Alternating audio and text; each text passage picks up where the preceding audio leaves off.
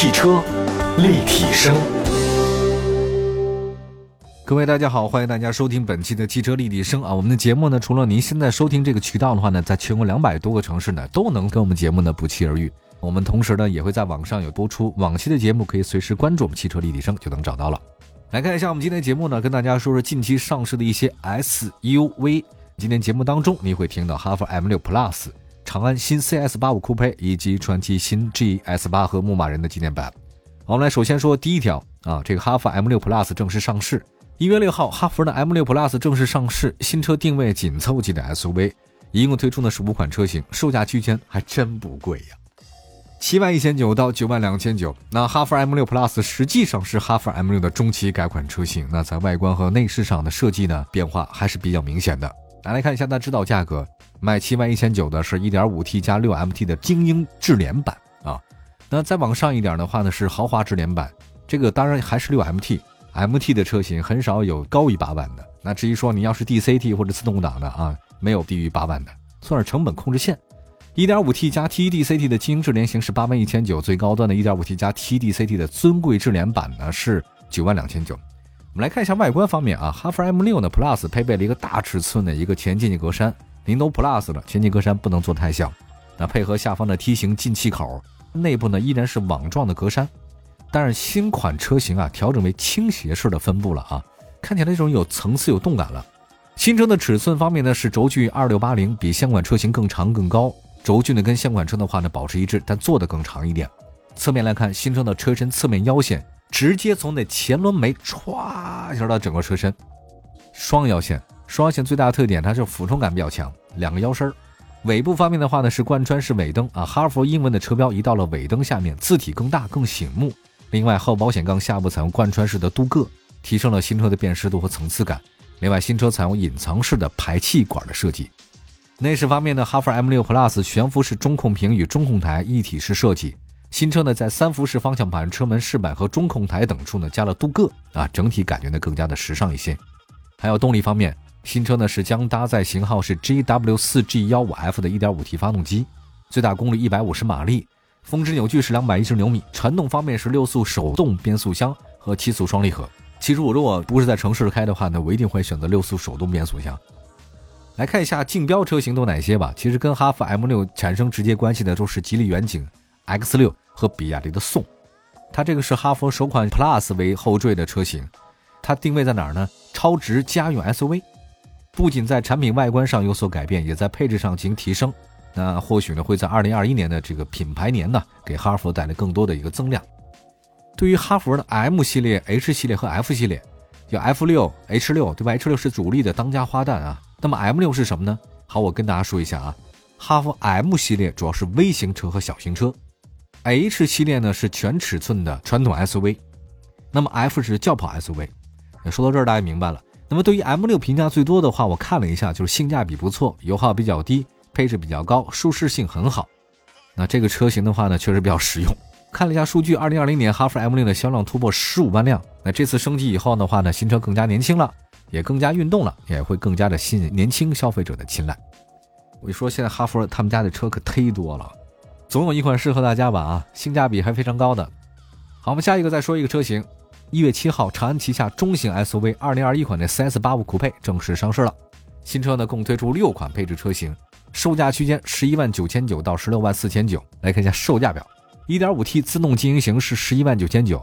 大家记住一下啊，这长安旗下的这个 CS 八五酷配，它没有手动挡，最低的都是那自动自动精英，最高的是呢叫自动旗舰，十六万四千九，十一万、十二万、十三、十四、十五、十六，哎，真的很好玩。它一共就六款车，售价呢是从十一万九千九、十二万九千九，然后呢是十三万七千九、十四万七千九，然后就十五万五千九和十六万四千九，就一二三四五六，哎，全给你配齐了。呃，来看外观方面吧，因为长安大家知道外观一直做的不错，新车延续了现款车的轿跑风格，视觉效果很不错。具体来看，前脸部分的变化主要集中在中网，原本横条式的格栅在改款之后变为了带有亮黑色涂漆的点阵式，而下包围的部分还有一根红色的辐条贯穿，连接了左右两边的雾灯。红色的元素不只是在前包围的辐条上，中网右上方也有红色的 S 的标记。视觉效果更加的运动，也更加的时尚。另外，车身侧面来看呢，最显著特征就是流畅的溜背。长安 CS85 酷配 B 柱之后下坠很明显啊，车顶线条让车身看上去很低矮。比较溜背的 C 柱设计呢，跟短促的车尾比例呢很贴近酷配，酷配一定是溜背的。尾部方面的话呢，新车采用双边共四出的排气布局，符合轿跑 SUV 的一个应有的体态。哎，这个大家可以多关注一下，这个车还是挺漂亮的。内饰的话呢是非常耐看的 T 字形设计。它那电子挡把之外的话呢，有很多空调的调节按钮，像超级轿跑的这种设计风格，中间一堆按钮。呃，当然，我觉得明亮的红色真皮座椅啊，跟红色元素很好的呼应，搭载 1.5T 跟 2.0T 两种动力组合。我觉得 1.5T 的发动机呢，将是它那个 UNI-T 同款的蓝鲸系列发动机。至于说蓝鲸系列发动机到底有哪些特点，而且大家都说长安这两年的火爆跟它蓝鲸有关系哈，我们一会儿为大家介绍一下。马上回来，汽车立体声。汽车立体声，继续回到节目当中，这里是汽车立体声，我是董斌啊。今天我们在节目当中呢，跟大家盘点近期上市的一些新款的 SUV。喜欢 SUV 朋友们，这期节目先不要走开。我们刚才说到了哈弗 M6 的 Plus 是第一款哈弗带 Plus 的车型，那么再看看长安的新 CS85 酷配，那这款车型的话呢，1.5T 用了蓝鲸系列发动机。刚才说到了啊。这蓝鲸系列发动机是长安的看家本领。那其实大家都知道，汽车的三大核心部件是什么？排在第一位的一定是发动机。发动机的好坏，直接代表这款车的竞争能力和它的研发水平。当然，现在咱们中国的发动机技术跟外资品牌企业呢有很大的差距。But 在自主品牌当中有好手啊，长安 1.5T 就是非常不错的。这款发动机呢，已经通过国家863项目专家的验收，也填补了目前。国内2.0升以上增压直喷发动机自主开发能力的空白，他们很多专业人士的这个评测哈，不是说那些自诩为车评家的那些试驾车手们啊，我说的是真正的汽车研发的专家们、科技专家们，他们说放在世界范围之内，它的数据也不会差。那今天说的蓝鲸 1.5T 发动机，就是长安在英国伯明翰动力研发中心的支持下，采用了公认的美国博格华纳全新涡轮增压技术。集合了诸如 TC 废气涡轮增压，还有包括其他各种可结构气门驱动等全球先进技术预身，做出了蓝鲸发动机。我觉得它的亮点让我印象特别深的就是，一般发动机最多呢，它只能促使燃油完成两次喷射嘛，高压直喷这个领域当中。但是这个蓝鲸发动机 1.5T 的可以最多实现五次燃油喷射，这个在目前世界范围内，它这个量产车里面是不是最多的我记不住，但是应该绝对是翘楚了啊，不是第一多就是第二多的，很厉害了。好，接下来再说一款我们自主品牌的传祺 GS 八新增车型上市。广汽乘用车旗下的两款传祺 GS 八新增车型已经上市，售价区间十八万五千八到二十万两千八。这两款新增车型主要是现有配置车型的基础上，优化了智能网联配置。这个一个就是两驱豪华智联纵情版十八万五千八，另外一个是四驱豪华智联纪念版二十万两千八，大家可以关注一下啊。等外观上看的话呢，新车前脸造型颇为夸张，大尺寸的进气格栅配合镀铬，那以及十分立体的大灯造型，极大丰富了整体视觉效果。在侧面的造型里面，新车看上去比较圆润，在一定程度上中和了前脸带来的凶悍感觉。两条腰线将车身侧面的光影效果勾勒的还是不错的。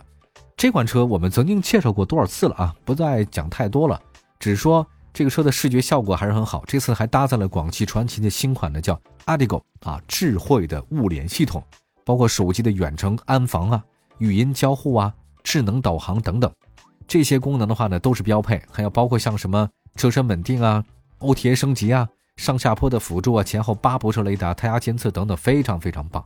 这款 SUV 的话，绝对性价比非常的高，因为都知道 GS 八这车得多大呀，朋友们真的非常的大，而且。这次呢，它是十八万价格就买这么大的 SUV，配置这么高，哎，要什么自行车？所以我觉得自主品牌的性价比特别的高，而且外形啊，这越来越好看了哈。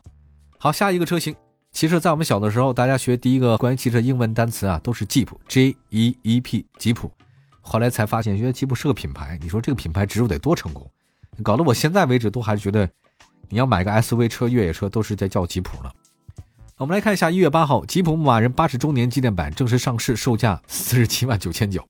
作为纪念版的车型，新车加装了部分的专属套件，一系列的配置升级。外观上看呢，它的经典元素很多啊，像吉普车的经典元素，那那七孔格栅、圆形前车大灯，另外车身侧面的立体吉普的 logo、八十周年的专属车标等等。其实刚刚上市那款吉普牧马人一样啊，这个新款的吉普的牧马人的纪念版有五种全新的车色，包括加勒比海蓝、科罗拉多黄、阿尔卑斯绿、赤道红、摩洛哥蓝。此外，八周年的纪念版的车型还采用了 f a d e n Top 三件式的模块化车身同色硬底儿，专属的十八寸陨石灰的铝合金的轮圈。哎，就是怎么高级怎么来啊！其实吉普马人八十周年纪念版内饰呢，也用了现款车型的设计，中控屏呢由普通版的七英寸升级为八点四英寸，搭载第四代的一个 UConnect 八点四加七英寸双液晶人机交互系统，全新升级后的内后视镜的底座增设了前碰撞预警摄像头，提升了驾驶安全。